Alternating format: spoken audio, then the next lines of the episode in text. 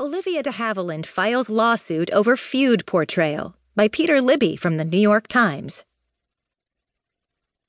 Olivia de Havilland, who won two Oscars during Hollywood's golden age, filed a lawsuit on Friday against FX Networks and Ryan Murphy Productions over her gossipy portrayal in the television show Feud, Bette and Joan.